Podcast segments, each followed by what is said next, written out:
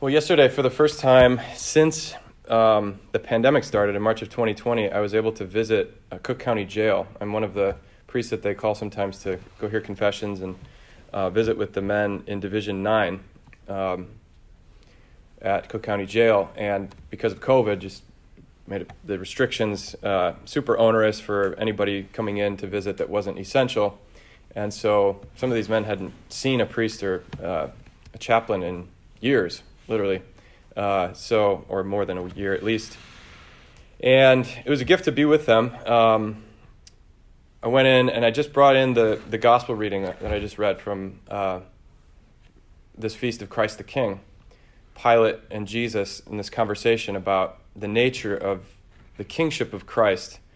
And had some very interesting things to say. One of the older gentlemen, not a Catholic, he just said, um, very clearly a Christian, said, One of the things I've always wondered is, you know, if Jesus were just here and we could see him, like instead of you walking in here, it was Jesus Christ. Uh, and you were doing miracles and changing water into wine and all this stuff, there would be no question. People would just believe you, believe in Jesus, and, and then we'd have the kingdom of God because the only thing keeping us from living in that kingdom is us turning away from him, not listening to his word, not loving our neighbor as we love ourselves and all that stuff. Like if, if everybody lived the way that Jesus wanted us to live, then we'd already live in the kingdom of God.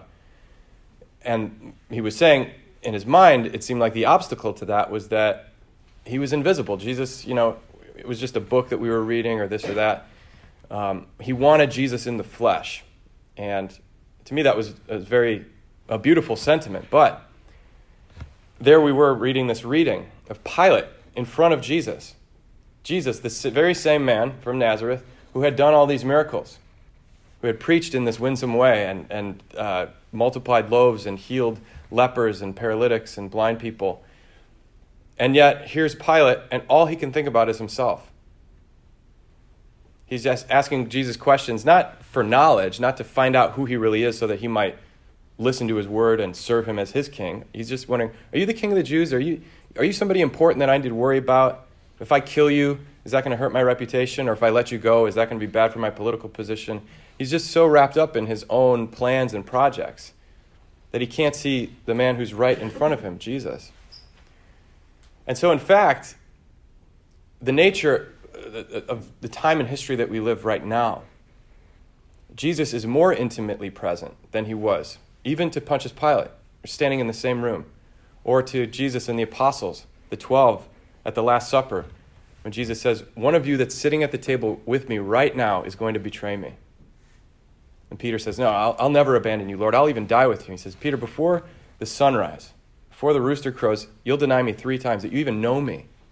These are his closest friends that know him, that have seen him, that have walked with him.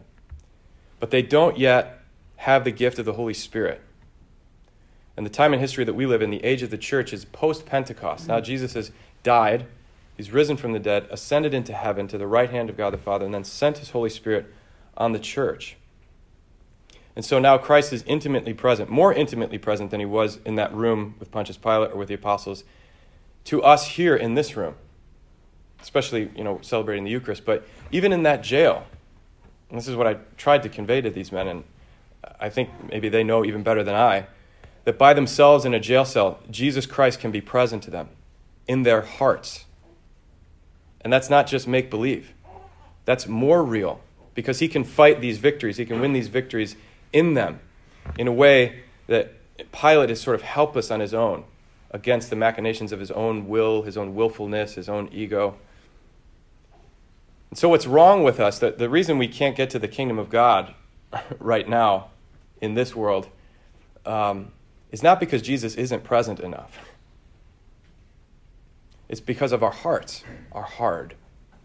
They haven't yet opened up to the gift.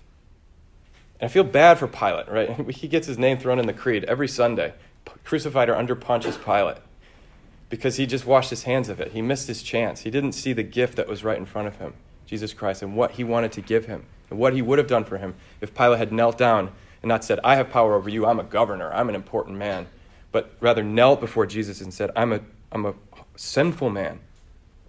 Accept me in your army, in your kingdom. Right? What's wrong with us is our hearts. The kingdom of God is not over some horizon. That if it, it was just this way, or if the world were just different, or if, if other people would get their acts together, we could live in this kingdom. It's right here in our midst, he says, in our hearts. And the thing that really struck me, one, this guy walked up to our table at the jail and um, was started listening. He wasn't there for the whole Bible study, but he, you could tell he had strong opinions, and he just looked around at all the guys. There was like seven or eight guys around this table, and he said, "How do we end jail?" And I was like, "That's kind of a weird question," but they, it, it resonated in all their hearts. I could tell by the look in their eyes. And one after the other, every man said, Stop doing wrong. Don't commit crimes. Whenever there are people doing wrong, there will always be a place like this being locked up. I was expecting them to say, you know, the world is out to get us and we've been wronged and it's the system. But in there, those men all knew I have control. I can say yes right now to the kingdom of God. That's my identity. It doesn't matter what the world says or where I am, if I'm locked up or if I'm free. Interiorly, I can always be free because Christ is king and I serve him. That really moved me that here these men were more free than many people we run into every day in the free world because they lived in this kingdom. They, they knew that this king, who also was a condemned criminal, who accepted the, the punishment for sin, although he did not know sin. says, My kingdom is not of this world. If it were of this world, my attendants would come, they'd save me. They wouldn't be abandoning me, they wouldn't be running away, they wouldn't be denying that they know me. And maybe that's what's really hard about serving Christ the King, is that we know that to follow this King, to serve him, if that's what he suffered, then what will it mean for us to be in his kingdom, to be a servant of his?